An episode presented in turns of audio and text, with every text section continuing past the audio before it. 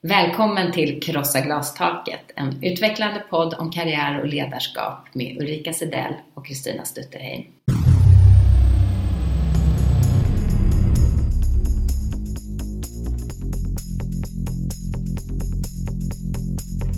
Och kvinnor ska då vara något annat, gärna supportfunktioner. Men mycket är väl att, de här, att det är mycket dubbla måttstockar på hur kvinnor och män behandlas. Mm. Att välja chef är ju fantastiskt viktigt. Prostitution och advokattjänster, det är liksom de äldsta yrkena som heller inte har förändrats. Men jag möter ibland kvinnor som får höra att men det kan du inte och den här liksom kompetenshierarkin, den är så full av så mycket bojor. Kvinnor tänker sig något annat. Kvinnor kräver nu ett annat samhälle. Åsa Regnér, jämställdhetsminister. God fortsättning Kristina. Tack detsamma. 2018 så förväntar vi oss mer och vi kräver oss. Vi Var? kräver ett annat samhälle. Ja, vi ser framför oss det att det är nu vi. det händer. Yes! Mm. Mm. Härligt att vara tillbaka. Vad ska mm. vi prata om denna första podd detta? Eller första podd 2018. Ja, precis. Ja, men vi eh, har ju tänkt att vi ska prata lite karriärplanering. Mm. Nu startar vi upp för nytt. Yes. Och eh, lite grann mål, mm. löften. Mm. Det är ju någonting som är en sedvänja ja. vid årsskiftet. Stämmer bra. Eh, hur får man dem realiseras? Mm. Och sen träffar vi jämställdhetsministern Åsa Regner mm. och pratar om glastak, lite grann om metoo. Men också om att hon har försökt att göra överenskommelser med andra partier om att till valet nu så ska det vara hälften kvinnor och män på valparplats. Men hon mm. har mött på motstånd. Mm. Bra, det ska vi prata om. Men eh, du nämnde det här med nyårslöften. Mm. Har du eh, avgivit något nyårslöfte Ulrika? Ja, jag har ju det. eh, ja, det, det kanske låter lite abstrakt men, men jag har en tendens i mitt liv, både i mitt arbetsliv och privatliv, att ta kommandot över processer och situationer och se till att eh, eh, kanske ibland ta över, jobba hårt eh, för att nå mål och eh, riktning. Och jag har tänkt att i år, 2018, så ska jag lite mer sätta mig i baksätet och låta mm. mig bli ledd. Mm.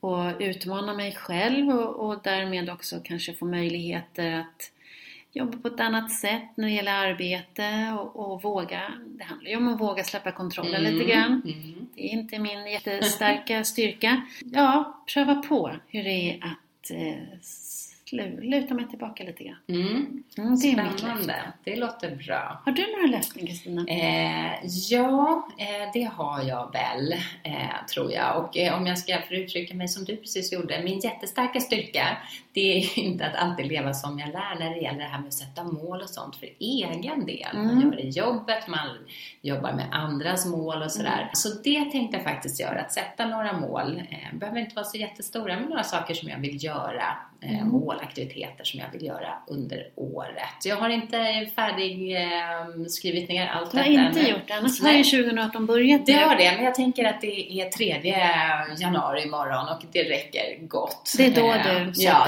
det är då jag sätter ja. mina mål. Men jag ska mm. sätta några mål för detta år. Och ett utav dem som jag tydligt vet, det kommer mm. vara att återuppta det som låg lite i träda under hösten. Att jag mm. lite vid sidan om jobbar lite med coachning och handledning och så. Mm. Eh, och det vill jag göra mer mm. av. Vad roligt!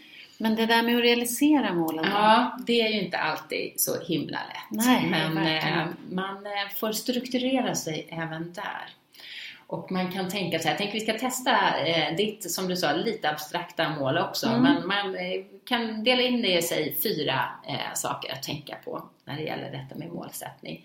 Först att målet ska vara realistiskt. Mm. Det handlar ju inte, ja, mm, och det behöver ju inte vara att man inte ska drömma stort och så vidare. Men ibland faller det på det, att det var ingen idé eller det här kommer aldrig gå. Nej, men då är det ju då är det ett dumt mål. Träna mer ett sånt mål ja, som du aldrig lyckas med. Nej, är det för stora drömmar? Det, nej, inte egentligen, men du behöver konkretisera det. Eh, och då kommer vi in på nästa, lite det här med att förlita sig på en, på en process man sätter upp. Att har man ett sånt mål som att träna mer, då kan det vara bra att fundera på då att sätta lite tydliga del. Om vi ska kalla det för delmål, eller hur kan vägen dit se ut? Ja, men det kommer innebära att om jag idag inte tränar överhuvudtaget, ja men nu ska jag träna två gånger i veckan. Mm. Man sätter delmål helt enkelt, så att man inte hela tiden bara har mantrat jag ska träna mer, jag ska träna mer. Mm. Det kan bli jättejobbigt. Mm. Så sätt de här liksom stegen på vägen och förlita sig på den processen. Det handlar också om du ska söka nytt jobb. Mm. Ja, men vad behöver jag göra för det då? Jag behöver göra mitt CV, jag behöver träffa rekryterare. Gör de där stegen, då, Mm. då kommer du komma till det där slutmålet. Men ha, ha fokus på processen och stegen Mm. dit. Sätt mål eh, som inspirerar dig, som Mm. du blir entusiastisk över. Mm. Och det gäller ju de här sakerna också, men jag tänker till exempel något som jag tror många vi har i början av året, man kanske ska, jag ska få bättre ordning på min ekonomi. Kan ju, kanske inte är ett, något som låter jätteroligt mål, men då kan man ju ha ett litet delmål att, eh, som skapar, eller inte delmål, utan när jag då lyckas med det här, jag ska göra det här för att då kommer jag ha råd med den där resan, eller då ska jag åka på spa med kompisarna eller vad det kan vara. Så skapa entusiasm och inspiration kring målet så att det inte känns bara som en börda. Och då leder vi oss in på den här fjärde, sista, det är att fira de här delmålen. När du har kommit igång och faktiskt tränat två gånger i veckan i en hel månad. Fira, och men kanske inte med tårta, men fira, eller med tårta om man tycker att det är det som är rätt. är Fira med vad du vill. Så realistiska eh, mål, lita på processen, inspirerande mål som entusiasmerar dig eh, och fira vinsterna på vägen. Mm. Mm. Hur kan vi då omsätta ditt mål om att bli mer ledd? att inte ta Att kommandot hela tiden. Är Att det låta mig ledas. Nej, men jag tror att man måste bryta ner då. Vad menar jag Mm. med det? Eh, jag tänker mig några samarbeten som jag kommer ha under våren i mitt arbete, men också privat. Några relationer kanske, att luta mig tillbaka lite och åka med. Så att jag tror jag behöver konkretisera vad jag menar med att bli ledd. Mm. Ja. Kanske se konkreta situationer Mm. och exempel framför dig. Mm. Eh, som en del då av processen. Mm. Hur är det med inspirationen och entusiasmen Ja men det är väl den kanske den största utmaningen. Mm. Det är inte så att jag bara wow, blir ledd, vad kul. Mm. Det kan jag inte påstå utan jag känner ju väldigt energi att få leda, att få skapa, att få påverka både riktning och, och form. Jag tycker det är väldigt roligt. Men det, det krävs ju också, det, det gör ju också att dels att jag arbetar väldigt mycket, att jag lägger ner väldigt mycket tid på saker och för mycket tid. Mm. Och det kan också vara så att jag eh, faktiskt tar över ibland eh, till andras nackdel. Och jag kan också känna att jag behöver, jag behöver lära mig att, att släppa kontrollen lite och, och, få, och följa med och känna tillit. Till Så, att, vad, ja. Mm. så vad kommer dina vinster då vara av att eh, kunna luta dig tillbaka lite och bli lite mer ledd? Vad kan det vara för... Alltså inspiration, ja, det är svårt men, men ponera nu att jag skulle få lite mer tid Mm. över. Det är ju väldigt Mm. värdefullt för mig. Så att det skulle ju vara en inspirerande motivationsfaktor. Också, jag menar om jag träder då tillbaka och låter andra leda mer och att eh, bestämmer för att nu ska jag lita på att det här blir bra. Jag kommer ju förmodligen lära mig väldigt mycket. Mm. Att göra på ett annat sätt än vad jag skulle ha gjort och, och bli inspirerad av andra sätt andra människors sätt att arbeta. Kanske också få lära mig en hel del om mig själv. Mm. Den där rädslan eller ångesten eller paniken, jag vet ju inte, Ja. eh, som då kan, kan komma och vad den handlar om. Mm. Att lära känna mig själv Mm. helt enkelt. Och då tänker jag att när det gäller det här med tiden så kan det vara bra att då sätta upp lite, vad ska jag göra om du faktiskt får tid över? För det är ju en del av Mm. meningen med det här. Mm. Vad ska du då ägna den åt? Mm. Och det kan ju vara en del av inspirationen och entusiasmen för att det här verkligen ska ske. Mm. Men sen kanske också vara rätt konkret kring det här. Vad är det du faktiskt lär dig då? Vad har du Mm. blivit inspirerad? Du kanske ska ha en liten dagbok. Du skriver Jättebra ner idé. Vad, liksom, vad gav det här nu? Vad tog jag med mig? Så att det blir mer konkret, att Mm. du känner att det här faktiskt ger något. Mm. Hur firar du då? Ja, hur ska jag fira mina Den där första gången när du delmål? inser att mig säga så här, jag bjuder på ett glas champagne då. Ah, bra! Då kommer jag, jag kommer uppmuntra ditt jobb med de här målen kan jag säga. är det champagne vid varje delmål? Eh, jag återkommer ja. om det. Ja. det låter jättebra tycker jag. Härligt. Men när det gäller löften då, eh, vad är det för löften vi skulle vilja se Kristina? Vad är det? Det kommer mm. bli många löften, det är ju valår. Men Precis. generellt? Ja, eh, jo men alltså, jag tänkte det finns ett löfte som vi ju himla gärna vill se. Vi mm. har ju, som vi kommer att prata mer om i intervjun med jämställdhetsministern, vi har ju faktiskt en feministisk regering. Mm. Och det tror vi ju är bra. Och då tänker ju vi så här att vi vill se feministiska bolag. Mm. Bolag som uttalat är feministiska mm. eh, och tror på det och tror på värdet av det och uttalar det.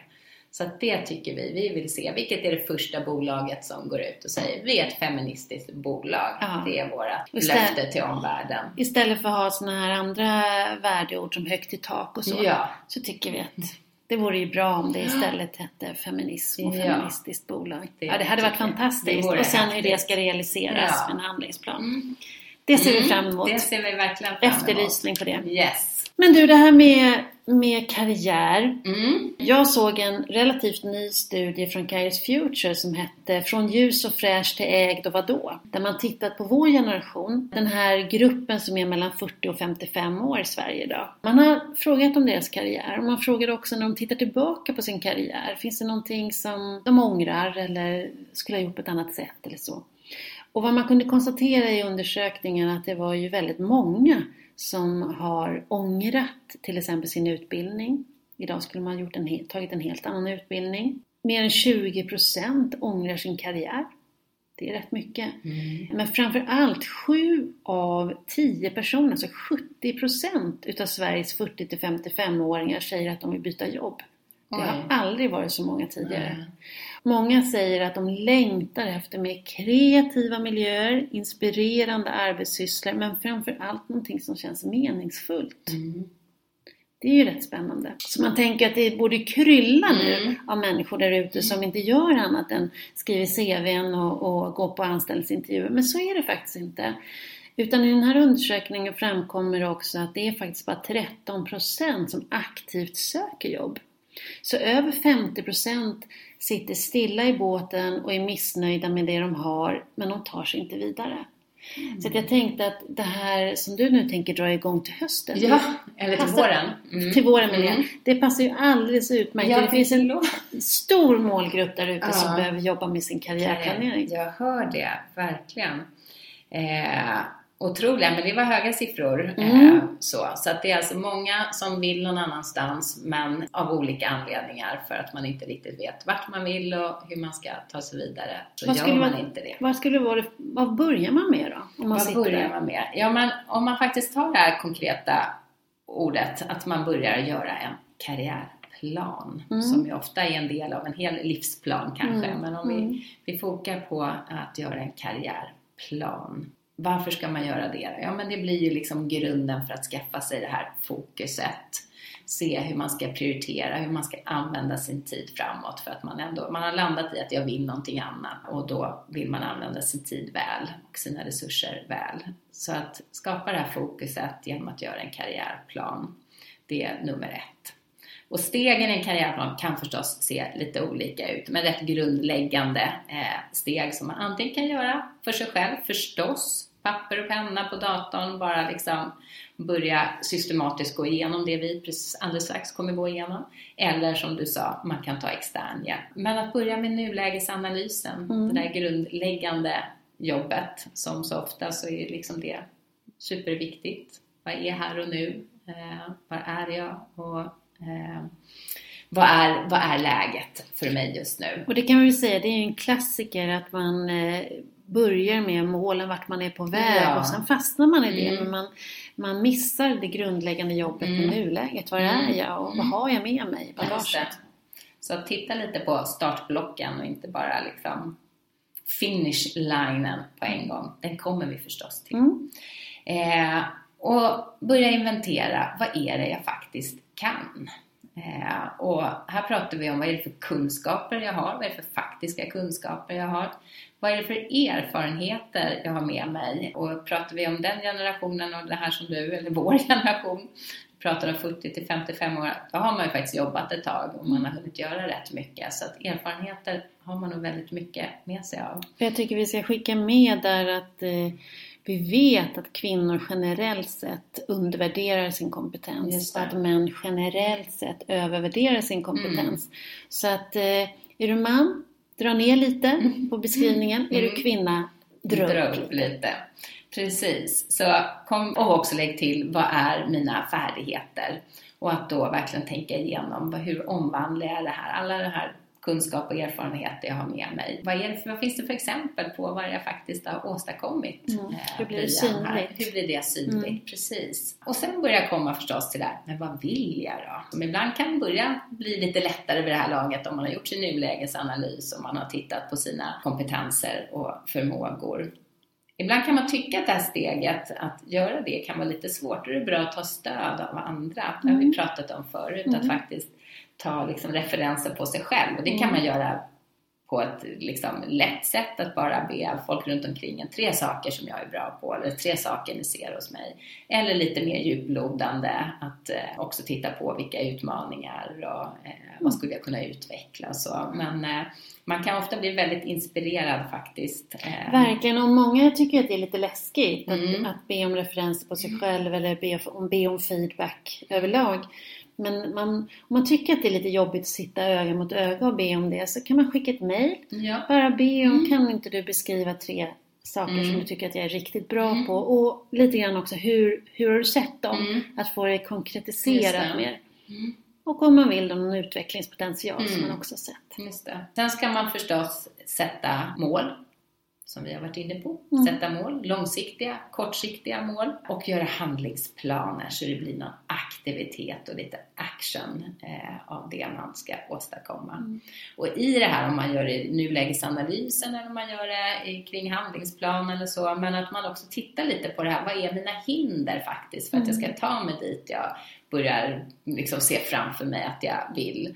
Och det kan ju vara både, vad ska jag säga, hårdvara och mjukvara. Man kan landa i att nej, jag behöver kompetensutveckla mig. Eller det här, handlar, det här är självförtroende, jag tror inte att jag kan det här eller vad det nu kan röra sig om. Så att man tittar på de här hindren och bestämmer sig för att, att hur man ska ta sig an dem, om man ska krossa dem eller hoppa över dem eller hur man kan ta bort dem eller runda dem. Mm, eh, mm. Men hinder sätter vi alla upp så det är inga konstigheter. Nej, det har vi alla. Eh, titta på hur man kan eh, ta sig an dem. Men jag tänker också behov tänker jag är, är viktiga att vad är det för behov jag har för att, för att må bra, för att kunna göra ett bra jobb och att också ta med sig dem när man har gjort sin planering, att de här målen eller hit vill jag eller så. Men vad behöver jag då? Mm. Och det tänker jag att ibland så, om det är så att man har fastnat i att man har ingen aning om vart man vill eller vart man är på väg. Så får man då backa hem lite så får man tänka kring vad behöver jag för att ta reda mm, på det då? Just det. Och jag tänker något som jag vet att du brukar prata om inom det här området, det är att det här liksom fundera på när, när stannar tid och rum, mm. brukar du säga. Att, att verkligen titta på det där. När, när, när är det som bäst? Mm. När, eh, när, när stannar tid och rum? När eh, mår man riktigt bra? Eller när mm. känner man att man utvecklas? Man får flow. Ja, mm. precis. Att, eh, och då kan man ju liksom få en massa, det kan handla om vilken typ av människor man är med då eller vilken typ av arbetsuppgifter eller vilka, hur situationen ser ut som faktiskt kan ge en rätt mycket skjuts in i hmm, den här typen av sammanhang mm. jag eh, vill befinna mig i. Så att gör en ordentlig karriärplanering och det behöver inte vara lika jobbigt som det låter. Eh, Nej, fast vi avdramatiserar det genom att sätta de här olika rubrikerna, börja inventera och ta som sagt gärna stöd av, av andra. Mm. Antingen formellt stöd eller av eh, kollegor, vänner runt omkring. Precis, och sen det här med att man faktiskt också uppvärderar sin kompetens som kvinna. Visste du om att kvinnor är mycket bättre på multitask än män? Ja. Det finns ju mängder med studier. Det finns ju de studier som visar att det inte är så mm. och att det killar och tjejer är precis lika bra på det. Men nu har det kommit en helt ny studie okay. faktiskt. Mm. Som faktiskt bekräftar det här som du då vet. Mm. Att kvinnor är mycket mm. bättre. Man gjorde det i Schweiz Mm. Och det är Illustrerad vetenskap som beskriver den här studien. Eh, man gjorde så att kvinnor och män fick springa på löpband och lösa matematiska problem samtidigt som de blev störda på olika sätt. Jag vet inte hur, de Nej. kanske drog dem i håret eller något, ja. jag vet inte. Men det visade sig att kvinnorna var ju oerhört mycket skickligare än männen på att fokusera mm. och inte bli störda Nej. av eh, omgivningen. Nej, alltså de, blev, de blev inte distraherade på samma sätt som killarna. I studien så hänvisar man, eller man har någon form av analys att det här beror på östrogenet. Det könshormonet som då kvinnor har betydligt mer av än män. Jag skulle vilja problematisera lite kring det vid mm. tillfälle. Jag tror mm. att det mm. har mycket med miljön att göra, att kvinnor i mycket högre grad fostras i att ta hänsyn till många olika aspekter mm. hela tiden från mm. dag ett. Men det är bara min egen lilla ja. Men det, det låter som det kan ligga någonting i det, tänker jag. Mm. Men kvinnor är alltså bättre på att göra flera saker. Och man behöver kanske inte kalla det för att hålla många bollar i luften. Nej, det kan väl som ett råd om vi nu pratar om att söka nya jobb och så, att man behöver inte beskriva det som det. Håller borta från den klyschan, tycker jag. Eh, och det att förminska de mm. kompetenserna också. Enorm kompetens jag. faktiskt, att, att kunna fokusera. Mm. Mm. Men du, sen vill man ju, det här med att göra karriär som kvinna. Mm. Det finns en baksida faktiskt. Ja. Om man nu ska karriärplanera för att ta sig vidare till nästa steg. Och det här med att ta chefsuppdrag eller högre chefsuppdrag mm. eller ledningsuppdrag. Det finns en klar nackdel med det visar det sig. Vill du veta vad? Ja, det vill jag mm. faktiskt. Det är inte att det, du får högre lön eller får större mandat eller får möjlighet att påverka eller så. För det är väl på mm. plussidan då. Ja, det är mm. plussidan. På minussidan är att det är mycket högre risk att du skiljer dig. Okej. Okay. Mm. 2017 var det så. Nu mm. hoppas vi att 2018 ja. händer någonting. Yes. Men, men SCB har visat, eh, eh, har publicerat en rapport där det visar sig att det är mycket svårare för kvinnor att behålla äktenskapet när de gör karriär. Det, har också, det blir också svårare och svårare ju, mer, ju högre upp du kommer i hierarkin. Det visar sig att det är 13% högre risk att skilja sig jämfört med män mm. om man förvärvsarbetar med eftergymnasial utbildning. Men om du dessutom då får ett ledaruppdrag mm. så är risken ännu större. Så att det visar sig att förra året så var det 300 kvinnor eh, som hade varit kvar i äktenskapet, som skilde sig, mm. men hade varit kvar i äktenskapet om de hade varit män. Vilka trista siffror. Det är väldigt trist och ja. de är väldigt märkliga. Alltså, väldigt Finns märkliga. Det kan vi ha strategier för det här? ja, det kom faktiskt en studie från USA. Jag tror det var två olika universitet eller vad som hade jobbat ihop kring den här studien. Ja, Florida och Texas. Ja, men precis. En väldigt intressant studie. Och det handlade om att kvinnor som är gifta med män, där männen själva anser sig se, inte se lika bra ut som sina Mindre kvinnor. Attraktiva. Mindre attraktiva. Precis. De anstränger sig mer för sitt äktenskap och för sin, sin mm. partner och eh, då skapar bättre förutsättningar då hemma. Eh, mm. Gör mer av eh, hemjobbet och så vidare. Kommer presenter. Eh, Ja, allt sånt, eh, så kan det vara. Precis. Ja. Eh, en hel del saker. Så att, ja, intressant studie onekligen. Så kvinnor mm. som äh, gifter sig med män som mm. anser mm. sig själva vara mm. mindre mm. gångbara på marknaden ja. då, än sin kvinna som man är gift med. För är ju heterosexuella. Ja. De kvinnorna är mer lyckliga alltså. Mm. Det är ju faktiskt ett tips. ja, det är ett tips. så gott som något kanske. Ja.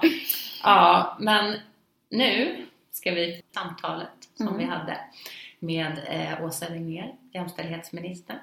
Vi träffade på socialdepartementet en hektisk dag i december. Det var det. Det var mm. fullt med folk och jag hade träffat henne innan i min roll som styrelseledamot i Fatta.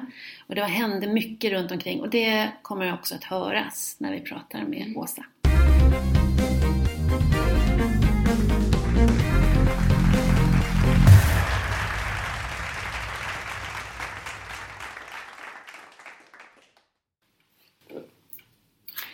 Hej Åsa Regnér! Hej! Välkommen till podden Krossa glastaket. Tack så mycket! Just nu krossas det ju glastak eh, så det viner om det och det ser vi fram emot att få prata med dig om. Mm, jag med.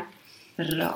Du har ju lång erfarenhet inom politiken från ditt första jobb som utredningssekreterare på Arbetsdepartementet via statsrådsberedningen, Justitiedepartementet och 2014 blev du ju minister för barn och äldreomsorgen och jämställdhetsfrågor. Så helt enkelt jämställdhetsminister, därför ja. vi är här. Mm. Mm. Hur, var, hur kom det sig att just du valde politiken? Varför kom du, hur blev det så? Eh, det berodde faktiskt på jämställdhetsfrågor och eh, det var så att jag föddes in i en eh, politiskt aktiv moderat familj. Fick jag en världsbild mig förmedlad som mina föräldrar stod för och den tyckte jag var toppen ända tills jag insåg att det som var viktigast för mig kvinnors och flickors rättigheter. Och jag lärde mig på olika sätt att de framsteg som har gjorts i Sverige har gjorts för att man har tagit politiska beslut. Det har inte kommit automatiskt eller med nästa generation. Och då insåg jag att de besluten var det faktiskt väldigt ofta Socialdemokraterna som hade drivit och genomfört. Och det tyckte jag var viktigt. Eh, och eh, det var den viktigaste och är en oerhört viktig fråga för mig. Så det gjorde att jag då bytte parti i förhållande till mitt ungdomsengagemang och i förhållande till mina föräldrar. Mm. Och när du 2014 blev minister sa ja till det här uppdraget. Vad är den viktigaste frågan för dig som jämställdhetsminister? Jag tyckte ju att det var ett enormt privilegium att vara jämställdhetsminister i världens första feministiska regering. Jag kom från ett FN-uppdrag som handlar om att arbeta med kvinnors och flickors rättigheter i en kontext där man inte har kommit lika långt. Så att just arbeta med de här frågorna i Sverige som har så stor betydelse för resten av världen faktiskt. Man tittar på vad som händer i Sverige. Det var ju en, en, eh, ett väldigt stort privilegium och ansvar som jag såg, såg det. Och när det gäller det viktigaste så är det ju så, vilket metoo visar, att man kan faktiskt inte peka ut det. Mm. Utan sexuella rättigheter mm. och egen inkomst är tätt förknippade. Mm. För att få egen inkomst så måste man kunna utbilda sig på samma eh, villkor. Mm. Att man kan vara förälder oavsett kön och kombinera det med jobb är ytterligare en sån viktig fråga. Så det jag längtade efter och som metoo har gett ett väldigt stöd i, det är ju att prata om helheten, det vill säga de här maktstrukturerna som vi måste komma åt. Vad intressant, för det är det vi tycker också. Mm. Väldigt spännande. Verkligen. Enligt World Economic Forum eh, som tittar och gör såna olika ranking och mätningar och tittar på olika parametrar hur eh, jämställdhet står till i olika länder eh, så dröjer det ytterligare minst 100 år innan vi har total jämställdhet. Och jag hörde en intervju med dig när du pratade om att jämställdhetsarbete är ett gnetande. Jag tänker att hålla på och hålla i. Men, men hur länge ska vi gneta egentligen? Ska det verkligen ta 100 år till? Det hoppas jag verkligen inte. Eh, utan jag hoppas att man kan samlas runt förslag som gör att det här går fortare.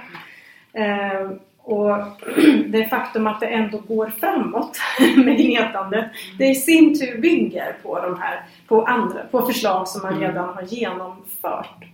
Men eh, det som jag tycker att vi just nu ser och måste hantera i samhället, det är ju helt enkelt att män måste eh, se sig i spegeln och se en man och att det generellt faktiskt följer med privilegier med att vara en man.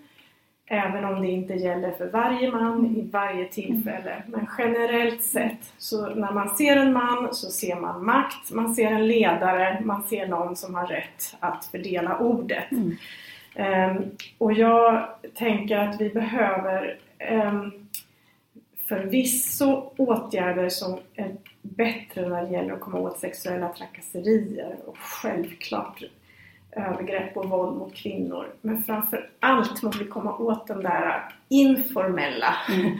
makten. Mm. Den formella också som ofta följer med det. Men framför allt det där som gör att med, eh, med att vara man följer ett privilegium och makt. Mm. Mm. Du har ju verkat länge inom politiken som vi sa. Har, har, har jag räknat rätt så är det nästan 30 år. Ja, kan man nog säga. Ja. Precis det som vi liksom börjat vara inne på, att eh, det här med glastak och sen nu också metoo och sådär. Men om vi tittar på politiken specifikt, den verkar ju inte vara befriad från detta med mm. könsmaktsordning och ojämställdhet, tvärtom. Mm. Vad har du sett av glastak och så för egen del och hur har du hanterat det? Mm. Alltså jag har ju verkat inom politik. Jag har inte alltid varit politiker utan jag har också varit tjänsteman, mm. jag har varit FN-tjänsteman, jag har varit också chef för en frivillig organisation men alltid inom jämställdhetsområdet kan man säga på ett eller annat sätt. Eh, jo, men jag har sett ganska mycket av det därför att politiken är ju i sig en tävling faktiskt om makt. Eh, och eh, det är klart att de som, att det där skapas också hela tiden, eller det pågår ständigt ett samtal om vem som har intressanta saker att säga just nu. Eh, och eh, även där då förstås så tillmäter man ofta mer, alltså män mer av Eh, den här statusen än kvinnor. Även om det, även detta förändras. Eh, och jag tycker förstås då bland mina kollegor i regeringen så är det intressant att vice statsminister, finansminister och utrikesminister är kvinnor. Och det tror jag inte har varit så i en regering tidigare och det är ju då personer som tar sig och förstås får mycket utrymme för att Ehm, för sina åsikter och för att berätta om sina eh, initiativ och beslut. Och, ehm, det, det i sig är en intressant eh, mm. förändring.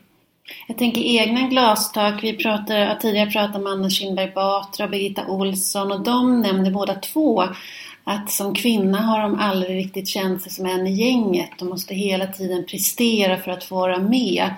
Men de har aldrig varit en tillsammans med de andra. Har, har, du själv upplevt glastak när du har tagit dig fram? Eller hur har du hanterat det? Eller sett andra? Uh, ja, jag tror att jag med lärde mig ganska tidigt att det finns många strategier mot de som vill diskutera jämställdhet. Bland annat att man gärna förlöjligar och mm. förminskar och eh, sticker hål. Eh, och en strategi som jag alltid har haft är att läsa på. Eh, så att jag har läst kopiösa mängder statistik och eh, rapporter, eh, litteratur om jämställdhet. Jag har själv två eh, akademiska examen. Mm. Jag tror faktiskt att det hänger ihop, att, jag, mm. att jag vill ha på fötter. Mm. Sen när det gäller det här mer subtila mm. om vem som räknas så mm. har jag absolut erfarenheter även av det. Mm. Och har du något tips där nu hur du, hur du hanterar det när du hamnar, du kanske inte gör det idag som minister, men tidigare hur du har hamnat, vad du har gjort åt det när du har hamnat i sådana situationer att det inte räknas eller att din röst inte är lika viktig som de andras eller så? Ja, jag tycker att en, en underskattad eh, eller en, en källa till, eh, till glädje och styrka eh, som jag har haft i alla fall, det är ju andra kvinnor. Mm. Alltså att man, man eh, hittar andra kvinnor som man kan analysera tillsammans med. Mm. Mm. Och då kan man också flytta fram positionerna ofta. Mm. Och jag tycker igen att det som händer nu i det offentliga samtalet är ju att man beskriver sådana här, det som förut var mer subtilt och som man inte ens riktigt visste, hände det där eller inte? Mm. Men tillsammans med andra kvinnor, och det visar ju uppropen också, mm. så kan man göra en gemensam samhällsanalys eh, och eh, hjälpas åt att hitta strategier mm. för det. Som lagstiftare nu, du har nämnt det här med metoo, jag gjorde det initialt här också. Eh, vad kan lagstiftarna göra? Vad gör ni lite kort mm. eh, kring det, vad ni ser av debatten nu? Ja, alltså jag längtade ju efter det här uppdraget för att jag redan visste att det fanns orättvisor eh, och eh, förstås övergrepp eh, mot kvinnor. Och ehm, därför så har vi lagt fram en jämställdhetspolitik med nya mål för jämställdhetspolitiken. Vi har in, kommer att inrätta en jämställdhetsmyndighet som börjar jobba om bara några veckor för att se till att vi tar steg framåt i jämställdhetsarbetet, vilket ju kvinnor verkligen efterfrågar. Vi har lagt ett paket om en miljard mot våld mot kvinnor med särskilt fokus på att förebygga och mäns roll i jämställdhetsarbetet. Vi lägger fram en ny lagstiftning som bygger på samtycke när det gäller sexualbrott. Vi har kriminaliserat trakasserier på nätet till exempel. Mm. Men jag eh, har redan deltagit i ett antal möten om metoo, de olika sektorer som har eh, kommit fram under metoo. Vi har ett möte med arbetsmarknadens parter för att prata om vad man mer kan göra. Och jag kommer också träffa representanter för de olika uppropen för att se vad kan vi Mm. Mm. eh, ytterligare göra. Så vi kommer förmodligen få se så småningom här eh, en del åtgärder ytterligare. Ja, jag vill att jämställdhetspolitiken ska bidra till att förändra maktstrukturerna. Mm. Det är ju det det handlar om. Eh, ja. Mm. Och när det gäller maktstrukturer, vi säger, brukar säga att Sverige är mest jämställda land. Eh, och vi har ju lyckats mycket på bredden med statsfinansierad förskola och föräldraledighet och så vidare. Men vi har ju inte lyckats, lyckats särskilt mycket på höjden. Trots allt så är det ändå ett ganska fåtal kvinnor som sitter på toppositionerna i Sverige. Brukar, man brukar räkna 15 procent av alla VD, 20 procent av professorerna och sådär. Eh, hur, tror, tycker du att makten i högre grad ska fördelas i arbetslivet på positioner? Har du några tankar kring det? Mm. Ja, för det första så tycker jag alltid att det är viktigt att se framsteg som man gör och det gör jag inte för att på något vis, för att jag är i skrytbranschen som jag ibland tycker att politiken är. Utan för att jag tycker att det är kvinnors verk faktiskt. Om man inte säger eller erkänner att Mm. framgångar har gjorts. Sverige kårades nyligen till EUs mest jämställda land och det beror faktiskt på kvinnors arbete och kvinnors bidrag till, till jämställdhetsarbete. Så här tycker jag om, om representation, det är en otroligt viktig fråga och det handlar väldigt mycket om ledarskap.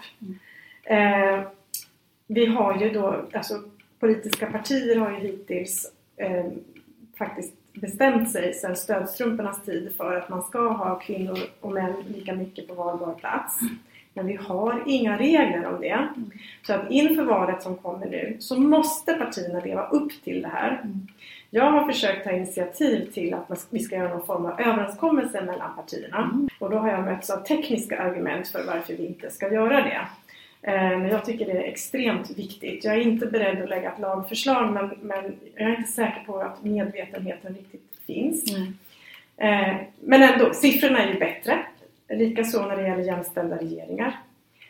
I arbetslivet så då kommer vi in igen på det här att vi måste ha eh, åtgärder och ett samtal som gör att män ser att de rekryterar sina likar och därmed utestänger kvinnor. Och att det får konsekvenser som är grundläggande. Inte bara att ah, om tio år har du löst det. Mm. Utan det spelar väldigt stor roll. Mm.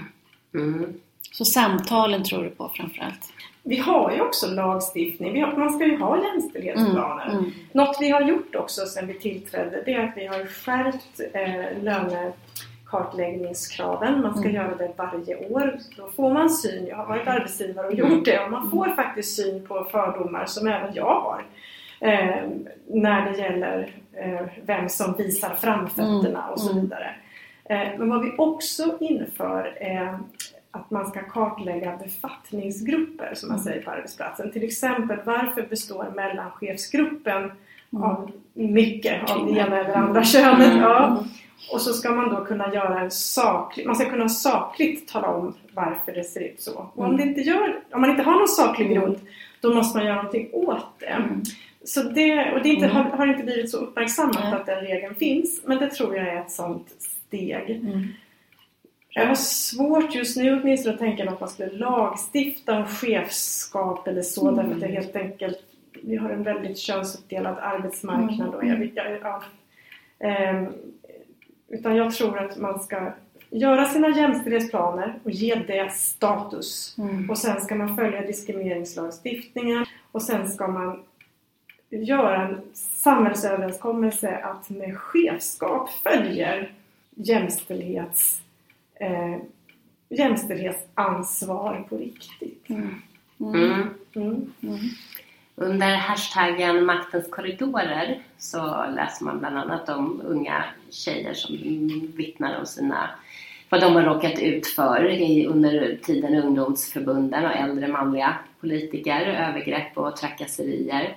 Eh, de som alla vittnesmål oerhört sorgliga att läsa eh, och man förstår maktlöshet som de eh, har känt och man undrar hur sjutton är det här möjligt? Och hur någonstans utifrån om inte ens liksom den högsta makten och lagstiftarna och så kan, eh, kan agera korrekt. Vad, vad, vad säger det och vad gör det med tilltron och så till, mm. till makten och politiken? Och vad ja. tänker du om det? Nej, jag tycker att eh, din, din analys eller din fråga är, liksom extremt relevant. Det är lite grann samma logik tänker jag för både för lagstiftare, alltså för politiker i olika roller, för rättsväsendet och faktiskt också för journalistiken. Mm. Därför att när man har mycket offentlig makt i ett samhälle på olika sätt mm.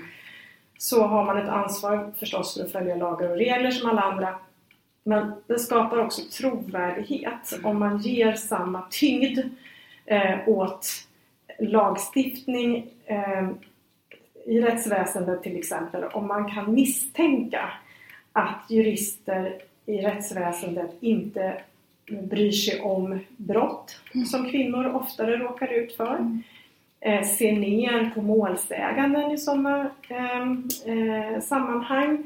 Eh, inte tycker att eh, advokater som företräder brottsoffren är lika viktiga och så vidare. Då har man ju en röta mm. i hela samhället mm.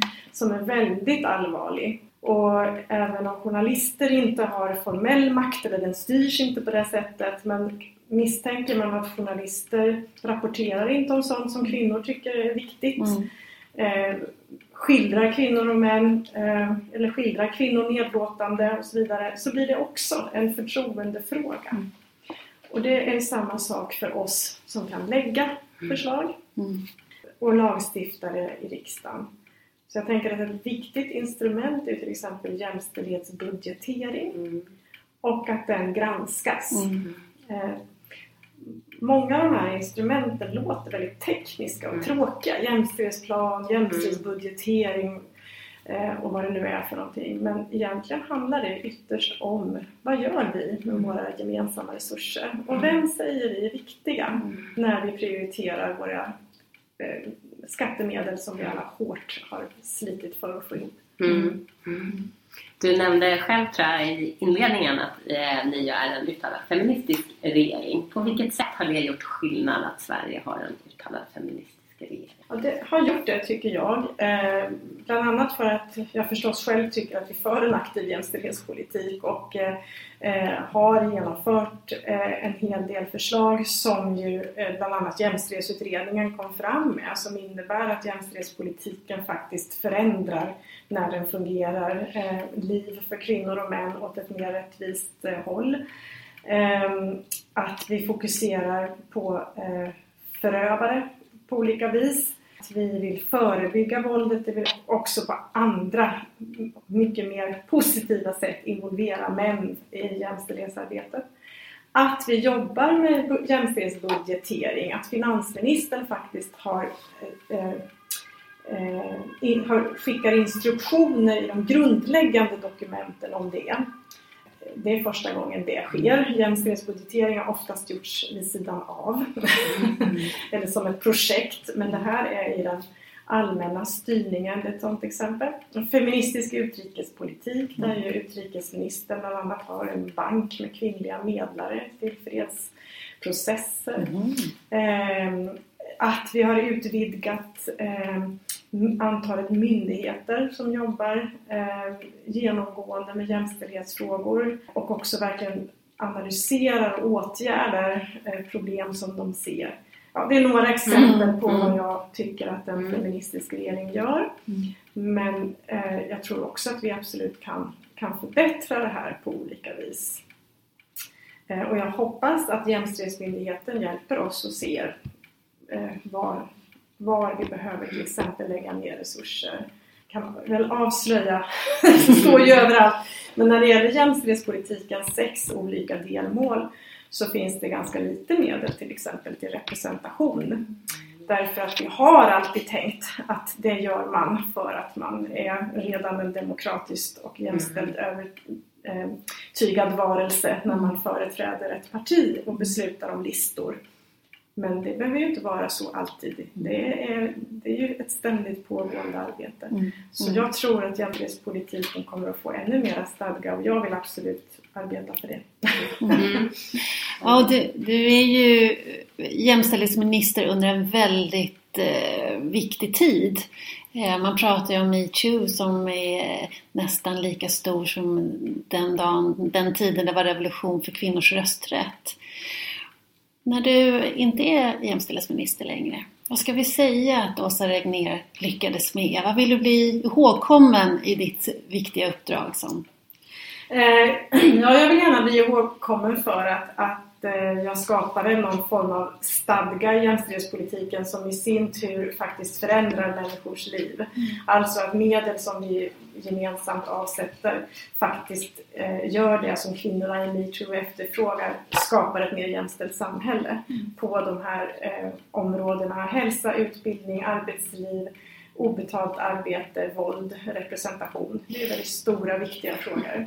Och, ehm, Sen hoppas jag att eh, man, eller jag vill gärna att man minns mig som någon som tog de här striderna mm.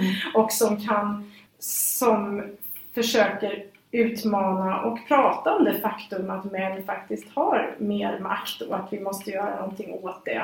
Man, det är faktiskt ibland, eh, innan, för innan metoo började, bara två, tre veckor innan dess, så skrev jag en artikel om eh, varför jag tycker att män ska ta eh, ansvar eh, för våldet som finns i samhället mot kvinnor. Och, eh, och när man gjorde det, ska jag säga, imperfekt före mm. metoo, så blir man ju, eh, det vet ju Fattas företrädare och många andra, väldigt angripen mm, därför att eh, det är fortfarande kontroversiellt. Mm. Och jag anser att man att man kan lyckas med att både engagera män på ett konstruktivt sätt i jämställdhetsarbetet men också tydliggöra att det faktiskt finns ett, ett problem med uppfattningar om manlighet i vårt mm. samhälle mm. som vi ibland bara tar för givna. Mm.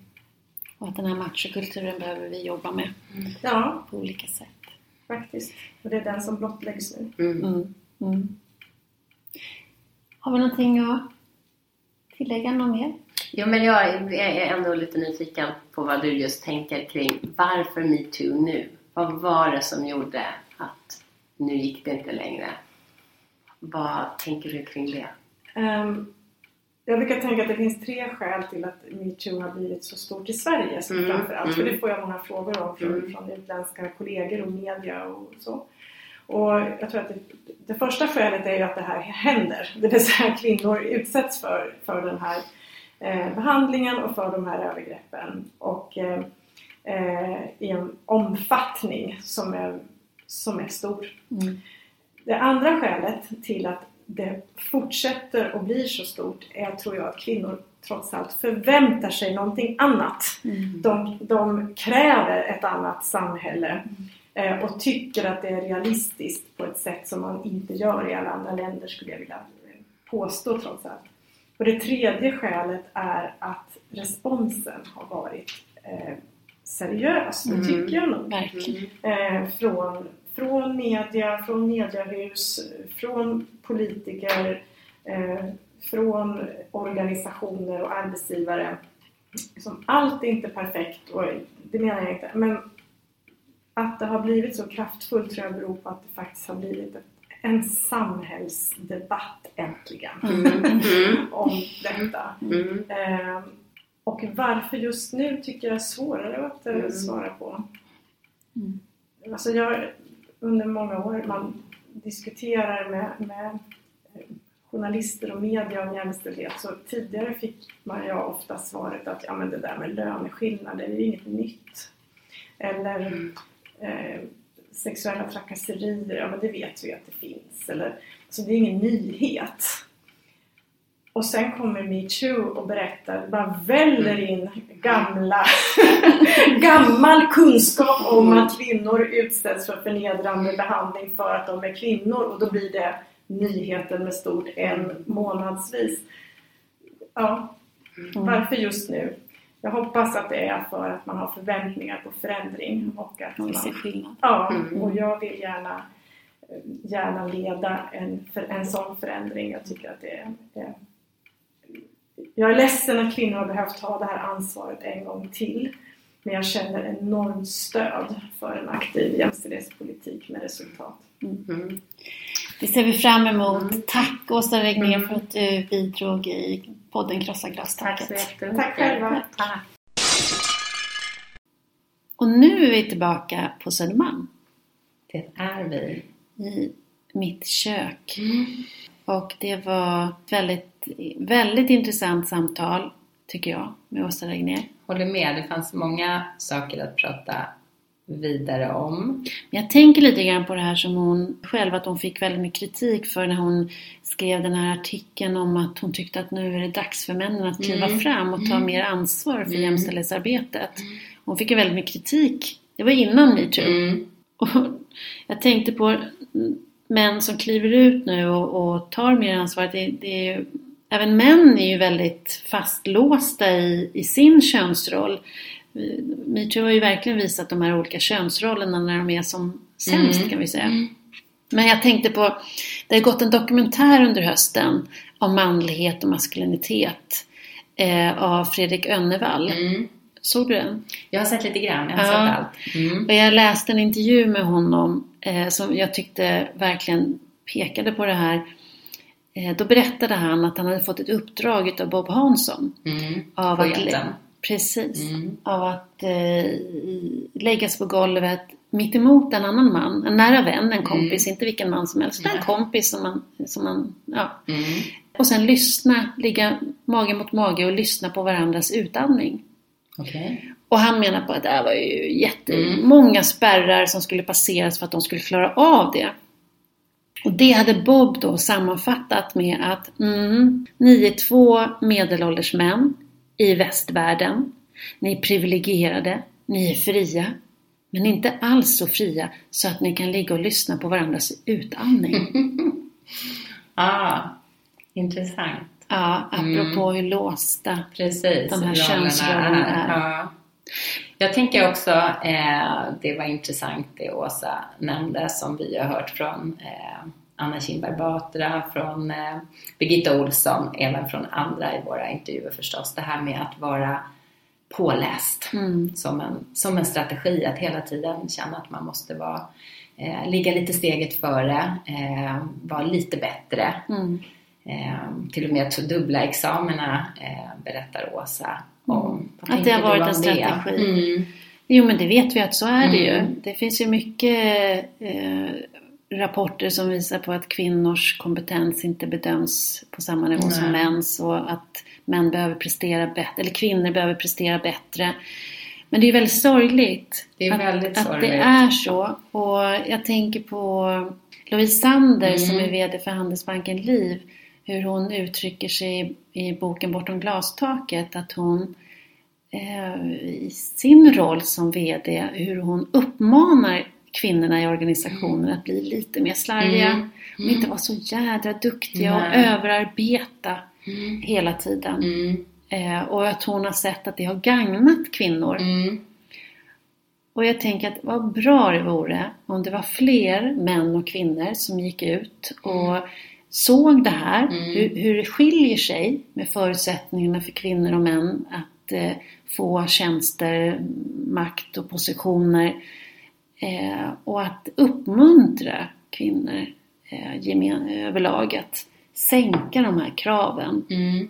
på sig själva men mm. lika mycket, ännu viktigare naturligtvis, att omgivningen ja. sänker kraven. Mm. Och det kan vi först göra när vi blir medvetna om den här skillnaden. Ja men det är en bra uppmaning som kanske får vara vårt... Eh, vi avslutar med den mm. uppmaningen helt enkelt. Mm. Och man kan också, eh, du nämnde Lovisa-boken och hon var ju också med i vårt första avsnitt och pratade om det här mm. eh, i podden. Mm. Så vill man lyssna lite mer på vad sjutton menar hon det här med att vara lite slarvigare ja, mm. så kan man göra det. Och är det så att du som lyssnar vill ha svar på dina karriärsfrågor och funderingar eftersom vi nu vet att det finns en väldig massa där ute som är på väg men inte riktigt vet vart. Har du något annat konkret utmaning eh, förutom just karriärplaneringen så skriv gärna till karriär krossaglastaket.se så kommer vi på något sätt att ge dig eh, svar. Mm. Bra. Mm. Tack för idag. Tack. Hej. Hej.